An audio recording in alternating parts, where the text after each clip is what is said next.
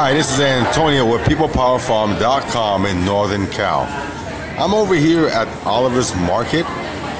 Uh, it's a market where farmers in the local area drop their produce here. Now, I mean by drop, this is where they sign the paperwork and they place their orders. So Olive's Olive's Market in Sonoma County is very supportive of local farmers in this area. Now, the reason why I'm talking about it because I'm here and I'm reading signs, and I'll read one for you. When you support us, we support over 400 Sonoma County business partners who collectively create over 15,000 local products. So there you go.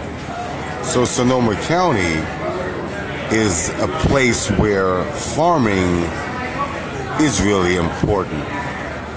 Now, part of Sonoma County at one time was a lot of food products, and now it's a lot of grapes.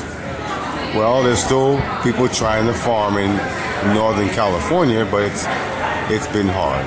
Prices of land, as I've told you, are not cheap, so the cost is really high. But you have to think about this. Olive's Market, that is probably family owned, has supported the local produce people here. And this is what's going on. And I figured maybe this is a good time to tell you while I'm here eating from Olive's Market in, in Windsor, California.